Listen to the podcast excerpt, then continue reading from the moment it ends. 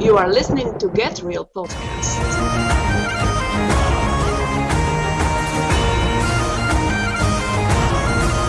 And for those that have ears to hear, the raven has left the ark again.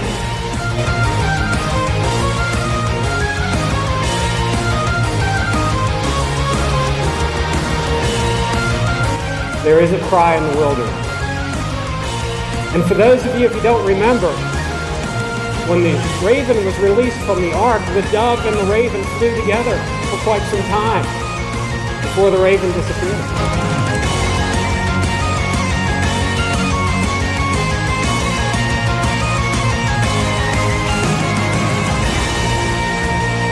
So it was with John the Baptist and Jesus, the raven and the dove. Their ministries coincided until John disappeared.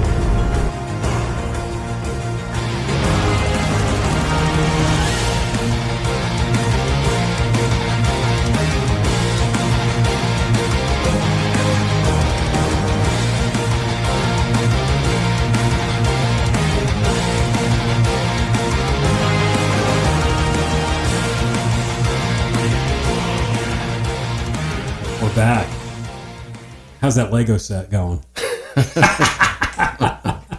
Let's talk about that. Let's talk about some more about logos. Let's talk about prophetic arts because you mentioned that at the beginning of the last edition that we did. And here's the thing, Dan, is that I am still learning what prophetic arts is.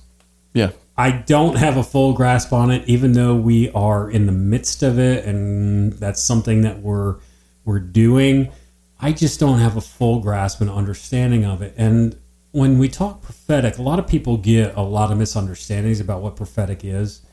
It's not levitating into the third heaven all the time, or even at all, uh, to get a glimpse of what's going to happen in the future. And a lot of times when we say the word prophet, we always think of the long bony finger going towards Right. somebody and shouting them down for their sin. What I see a lot of prophecy and prophetic being is helping people connect the dots.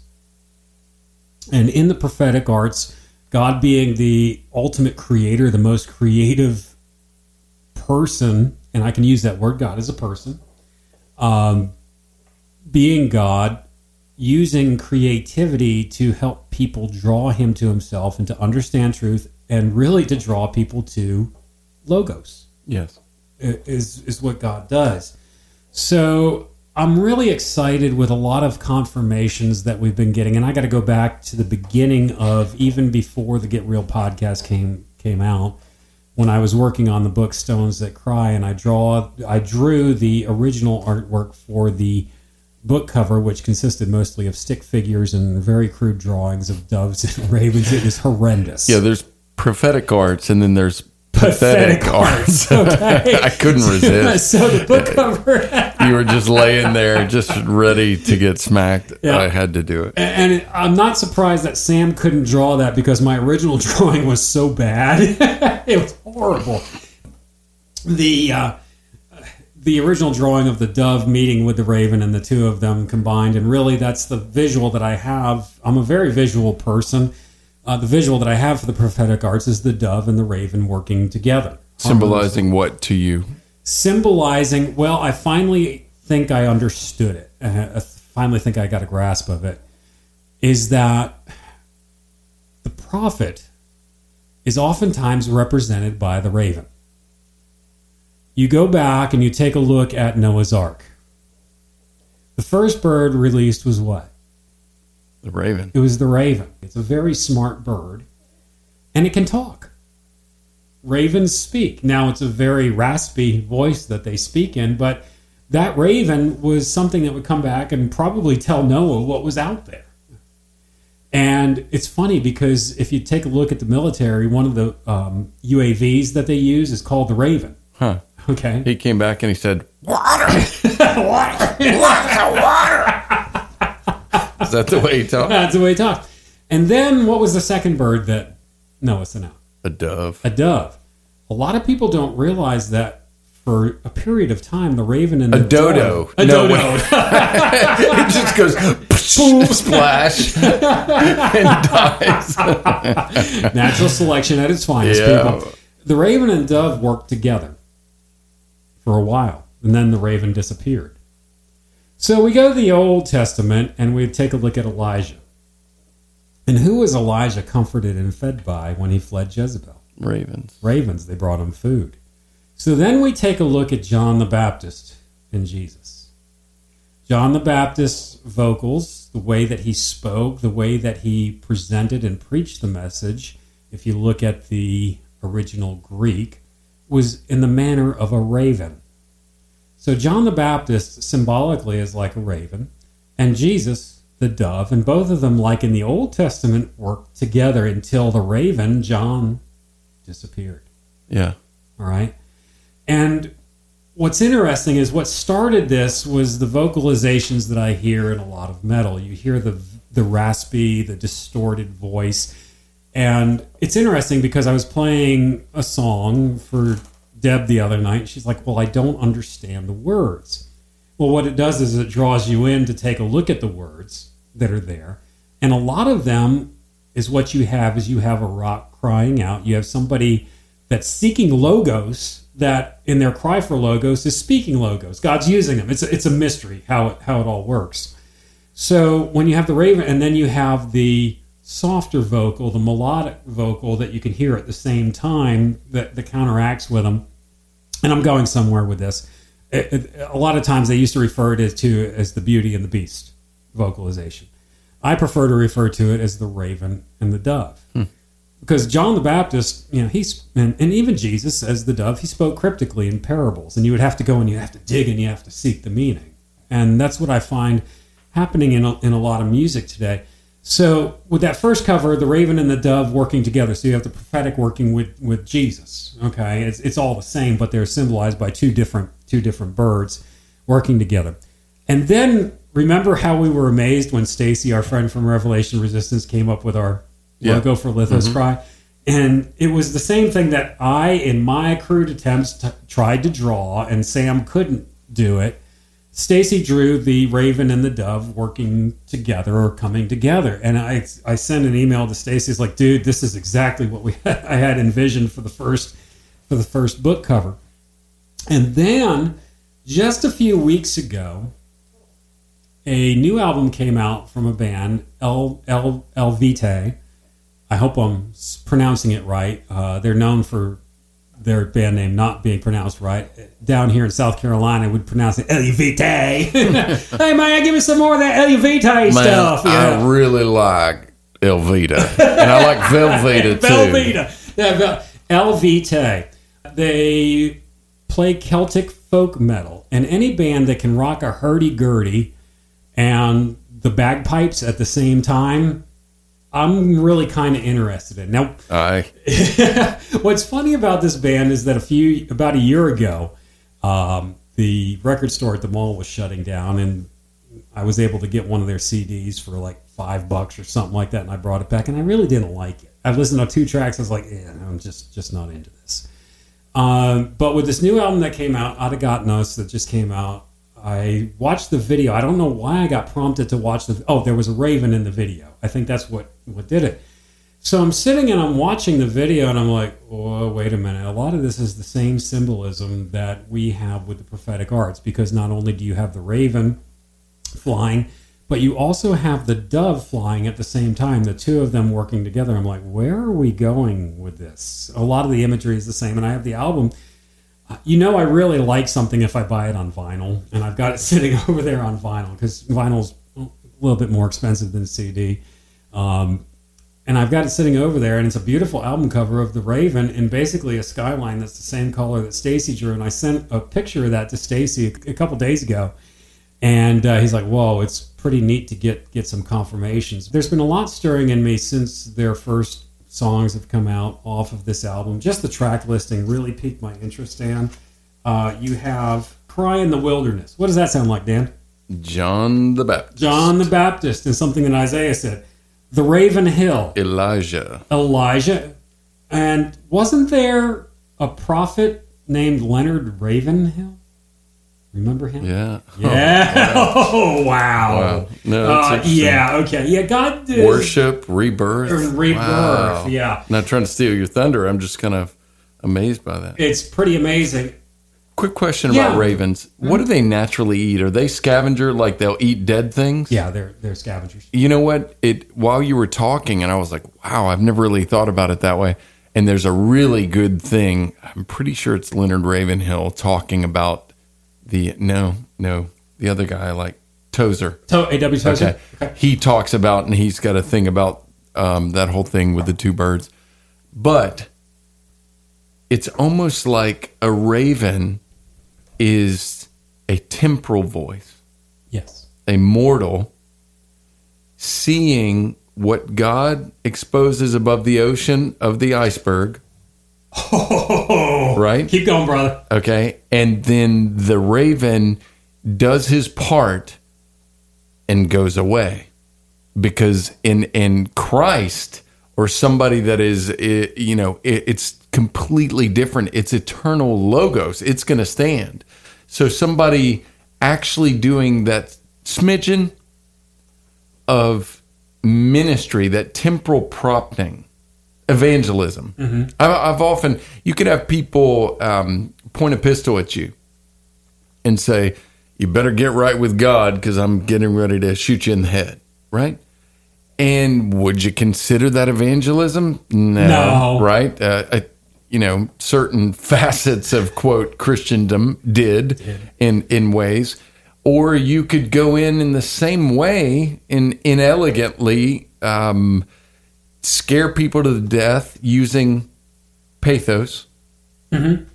That fire is so hot, it's going to burn forever, and you better. And work people's emotions till they're like, man, I'm going to walk that aisle. I'm, I'm going to, I better get down there and talk to the emo- preacher. It's emotional And, manipulation. and you sit there and you go, what is evangelism? But you look at it and you go, John the Baptist appropriately was evangelism or pre evangelism, whatever you want to call it. He was calling people to bow the knee to Logos himself Yes. and to prepare the way for Logos.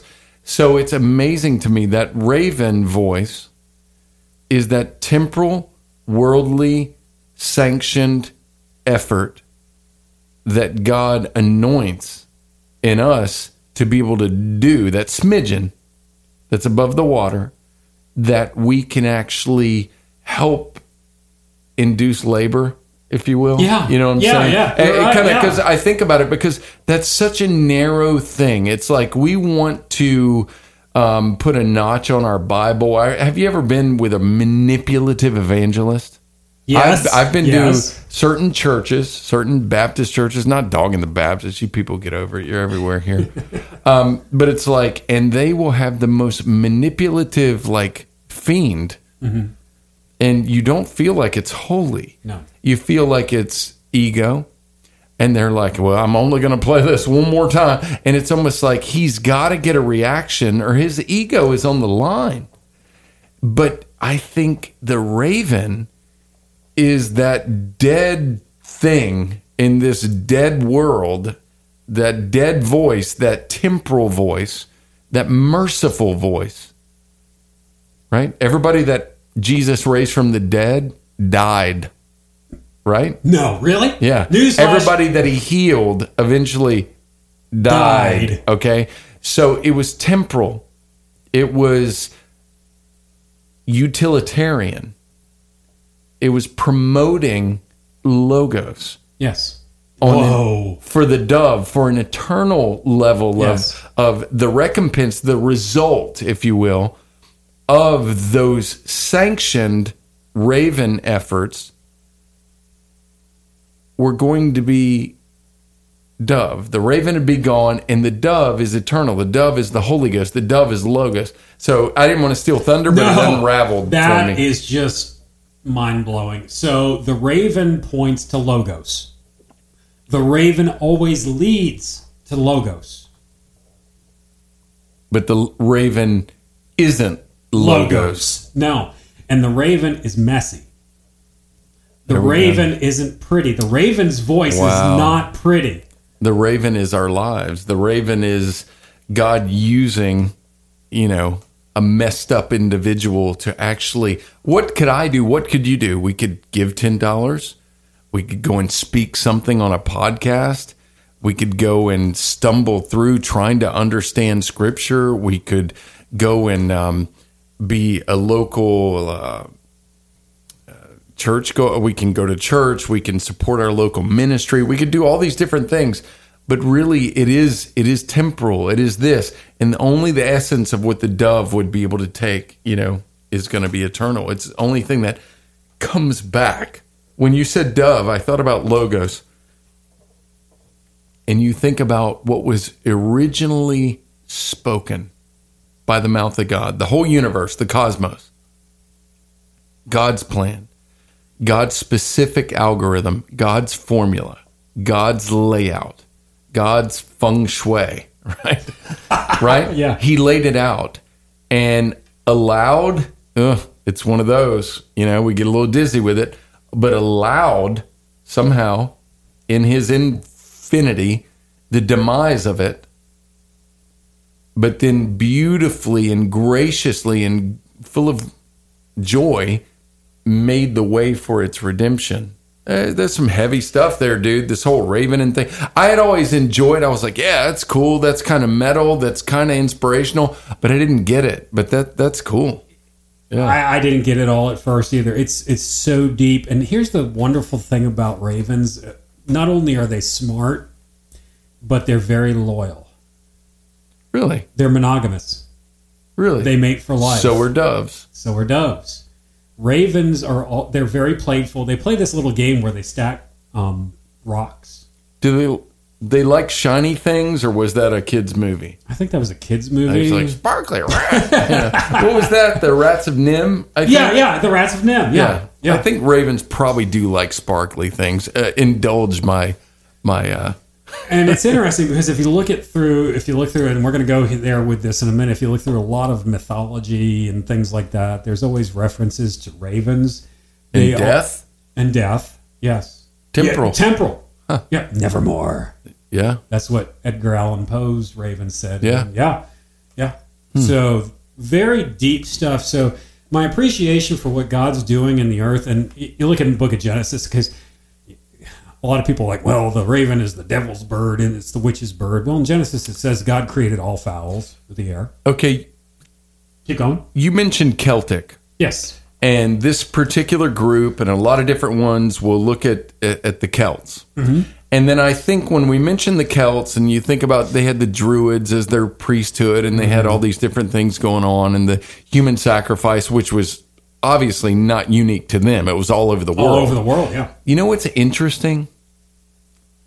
I would s- propose that when cultures actually devolve into the anti logos position of human sacrifice, which God used God used human sacrifice. to bring logos okay? The uh-huh. rebellion the horrible the it's the antithesis of the reaction. I would i would surmise this that a culture that eventually decides to go the route of pathos and ethos self-interest money attention power whatever eventually devolves into human sacrifice and debauchery.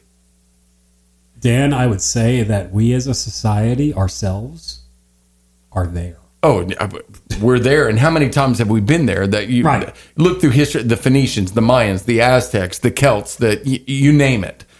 But I think that there was an opportunity. There was that Raven opportunity. There was that interaction with with the universe, with logos around you, to be able to understand. But I think when somebody got in there and said, "Whoa, you could make a nice living at this," whoa, the Egyptians, ah, you know what?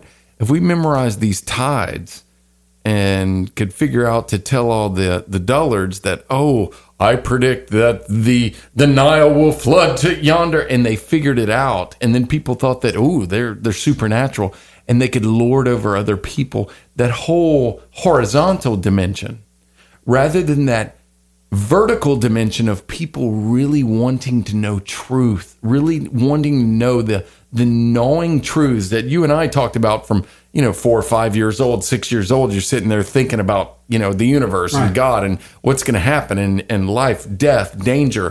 Wh- what's it all about? Right. I think that when it gets away from that, it turns into prosperity preaching, mm-hmm. which is the modern day. It almost helps human sacrifice. Well, you take Think a, about abortion. Think about everything right now ruling. We have all these huge ministries. They haven't resulted, you know, nothing, nothing, nothing. nothing. It's resulted in nothingness in a lot of lot of instances. And going back to the messy, you know, we're we're messy. Okay, compared to me, you are not messy. But when you take a look at when we do these podcasts, are we polished? No, No. Half No. the time we're in here, and even right now, I feel like I'm just stumbling all over everything. And hopefully, somebody's going to get something out of this. Yeah, this. but it's vulnerable and honest, and it's it's a raven turd. It's a ra- Stacy. There's another one for the book. Raven turd. I mean, it is. It's it's unseemly. It's temporal. It's disgusting. It's got its thing. But for the person in the right place, being pegged in the head, but by that beak, by that steak knife beak. or I was thinking the turd, like landing bombardier style, and then all of a sudden you get pegged in the head with a raven turd. But for the right person, it could be illuminating into logos. It could be. So it took me a while to kind of wrestle with what Eluveitie is doing and this concept album that they have. And it, it's about passing from life to death. To me, that's a cry for eternity. That's a cry for wanting logos Yes. to resolve some things.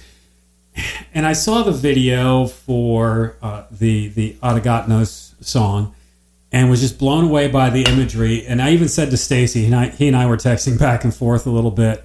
I was like, "Yeah, it took me a little while to figure out kind of what's going on here a little bit." And then it just hit me. I was like, well, wait a minute. They are okay because the church has been silent." because the church is off in precious moments, prosperity land, or anti logos, or ethos land, or pathos land, God is so desiring to pursue the souls of men and get his message out that he is bypassing much of what we consider to be the church The cheese. the cheese. He is bypassing it and going to the lost, the rocks that are crying out that are desiring logos hmm. and using them. So as they're crying out for logos, he's moving through logos through them. yeah. I don't get it. It's messy, but I do know that the God that we profess, that we believe in, wants men to be saved, and He is going to abandon the 99 to go for the one. Personal observation. Okay? You, in general, are very structured, very organized, very linear. And for you to say those things means that you have bent the knee to very humble places. I compliment you in that. For you to be able to have the revelations that you just said over the past five minutes, being that your personality is geared in a certain direction, is very, let me think of the right word, dynamic. And what I mean is that's rare. It's because most people that would have that would brush over, they could get so involved with ethos so quickly. Okay. Mm-hmm. And a reminder pathos, that's the hype, that's the sales, that's everything. Ethos, the shining of the outer cup. You got to get into this moral code, right? And Glenn, being as linear as you are humanly, it's a gift. Okay. Um, I don't have that. You know, I try, I can hyper focus, but I have to struggle through it.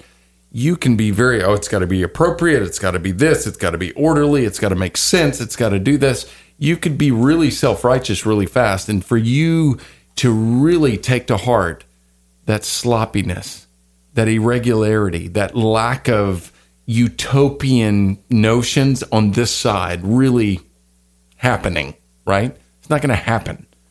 And um and uh that's so I I compliment you in that. You've you've you're in a special place, I really believe, uh, with the Lord by being able to be sensitive and humble enough to contrast because that's rare. It would be more you know, usually somebody that's out on the edge that, um, you know, oh, I loved Filthy Rags. And they ministered to us, Yeah, ministered to me. Okay, Big big, time. time. And they are not, I would think, from a real linear, like organized perspective. They they had trouble with drugs. They had trouble with all these things. God did awesome things through them, and they speak and they can they can deal with people's messes. Why? Because they felt like they were really a mess. Okay. Um, worldly wise, human score, you're not messy right? And for you to have a revelation that would be beautiful, that would be merciful, that would look at people that are like completely messed up, completely upside down, and go like, man, God's working with you. God's working with you. God's speaking to you. God's out of the mess, out of that chaos. I just think that's very peculiar, not in the weird sense, but in that beautiful, rare sense, right? So no, I, I compliment that because that doesn't fit. Um, that you're not going to see that very oftenly. Normally, really intelligent people that are very linear and very organized make great Pharisees, right? So for you, you just basically laid out the doom of all Pharisees. It's sloppy and God's after you. So it was a real. That was a real Raven fist bump. There we go. So yeah, don't lay a turd on me from the air. Oh, I'll try, I'll try not to. You say No, that- and I mean that totally. So, bro, Thank you. receive it. Thank you. I receive it. And a lot of the things that I talk about and bring up on this podcast are things that I have to work through. I have to break the linear. Does that make Yeah, sense? no, to me totally. As I'm saying with the stuff that's been put out by Eluveitie, at first I was like, this doesn't make, you know, this doesn't make sense. And then, oh, wait a minute, what's going on here? And having to go back to it and back to it and be like, what's going on here? And then finding what's beautiful in the midst of it. Because we just watched the video, parts of the video for the two songs that they have that are out. Right. And what I see is a desire for heaven, a desire for eternity, a desire for logos is what they're crying out for. And I want to play an interview here that's on YouTube. Uh, it's official track by track. I believe them, by the way. Uh, normally, when you're listening to a band, Mm-hmm. they could be like, oh, what? It could be clickbaity. Yeah. It could be like, oh, we just got to get hits. We got to get this record out. We got to do their thing. There's something underneath that is motivating them in what we would consider to be the spiritual realm. Yes. And I don't muse. think I don't think they're lying. I don't think so either. There's a desire when you got somebody who says, "For those who have ears, let them hear." Yeah. That sounds familiar to me. yeah. Yeah, I, I think I read that somewhere uh, in in the Bible, And that could have been said with a tinge of mockery. but it wasn't. Let's play that. Yeah. Let, us listen. to Judge for here. yourself, peeps. Okay, so here we go. Here we go. Is the story of every mythology, religion, and every single human being. Every time when something bad happens to us and we don't know what to do and we go to the dark place, this is chaos, this is the descent. Then we have to adjust ourselves to overcome the struggle and be reborn. It's a mythological cycle in everyday life and it's an idea that is very close to my heart. everything has its origin in darkness. You know, the day arises from the night, and the unborn baby receives its life in the dark of mother's womb. The grain must fall into the soil and break in its darkness first before it sprouts and becomes a precious plant. And the grub first must die in the dark of its cocoon before it spreads the wings of a butterfly. He was has ears to hear, let him hear. Interesting. I could hang out with him. oh yeah. Well, everything that he said was scripture. It was scripture. Now, it seems like the pattern. Okay, you look at the ministry of Christ, Okay. and Christ would go many times, and he was very concerned about the physical needs of, of people poverty, Sickness. sickness, uh, need for healing, need for. So he would go, and oftentimes he would bestow, whether it was physical or miraculous, some sort of provision, some sort of help, right? And when I hear her, I think the beginnings, she's young, very young. Very young. Um, I think the beginnings of those inklings of beginning to want to interpret it, like we talked about as toddlers, you know, babies, we were having these things go through our minds. With her, what do you hear? You hear these concerns about problems and things that arise and very just basic you have a good day you have a bad day you have problems in your life and you get reborn There's and, the descent. and and there's all these things that are in her life and it starts there because people understand an empty belly a crying sick baby a um, an ailing elderly person. People understand they they understand their need okay? And it's just so interesting that it went from him from her and her expressions were in that basic young elementary interpretation of the cosmos around you, which is like, these are dangerous waters. Yes. Who can help me navigate so I can get my next meal, my next boyfriend, my hopeful uh, soulmate, my um, provision? Where's this going? Will I die young like so and so? Will I die old? I, oh, I got to die old. Will I? Is there anything beyond the old? Oh, what about sickness and pain? And and that's the rudiment of psychology of of what we deal with as humans. And I hear that's one thing I do love about metal because it's unorthodox psychologically in the sense that you could scream, you can vent, you can get things out. And when I hear them, I hear them as telling the truth. This is not Nickelback. No. Right? This this is not stuff that you sell to make money. No offense to Nickelback, but you know, when, when you're in it for the chicks and the money, and it's like, you know, let's do the I want to be a rock star. Look at this photograph. oh, but you know what I'm saying? This isn't Nickelback. A lot of times, metal is highly intelligent people that sit there and analyze the world around them, and then um, without any maybe moral guidance, they just spew it out with a lot of loud guitar and yelling. And um, this is actually quite refined. This is elegant in a sense. They're asking questions that are very close to scripture. And whether or not he's bringing that up rhetorically or he's bringing that up genuinely because there's a an understanding that, that God's moving upon him or that he knows scripture, he's quoting scripture He's quoting scripture. whether it's to go, oh, here's the way it's really supposed. Not, you know, no offense to the evangelicals, but you need to understand this in a Celtic format. Well, I don't think taking young ladies and sacrificing. Well, think about it, Glenn.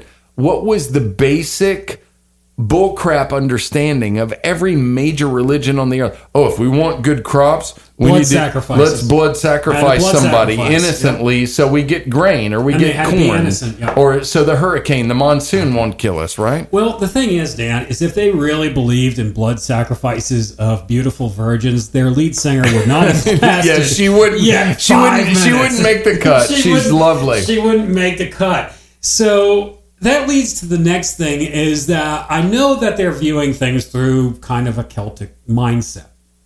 Maybe that's what they think they're doing, and maybe something else is going on. or maybe it's a superficial maybe a romantic super- notion because notion. it's beautiful music and It is. beautiful. Who's not? Are you? I'm fascinated with anything Celtic. Well, I am too. I like to listen to Enya. I have to admit that I've always been fascinated with Enya. I don't know if we can be friends. Okay. Uh, Loreena McKennitt was one of the first introductions I had to true Celtic music. yeah, not any, but you know, Lo- Loreena McKennitt, who is actually a friend of my uncle's. Are you okay, Charlie Horse? Leg cramp. Leg Go ahead. And then you have uh, Leah, the homeschool and rockin' mama, who uh, the Christian artist Yes. Has a, her music is basically Celtic. Oh, because dude, it's beautiful. Celtic. It's absolutely beautiful. So I there's a- am Celtic. I know. I'm beautiful, Glenn. Thank you. Thanks so much. so He wasn't just a car salesman. He was a car salesman who loved to play guitar.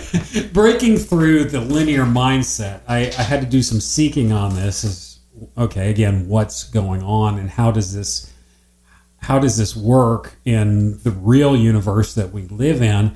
Is that if you pursue mythologies, if you pursue other religions, and this is what I was talking about in the last edition that we had is that you're probably going to make some stops at some places that are kind of messy and that you're not supposed to be on your way if you keep pursuing the logos if you pursue all this stuff all the way through to the end and, and not satisfied with where you're at, you will wind up at Logos. You will wind up at Christ. Get Real will be soon back. Ah!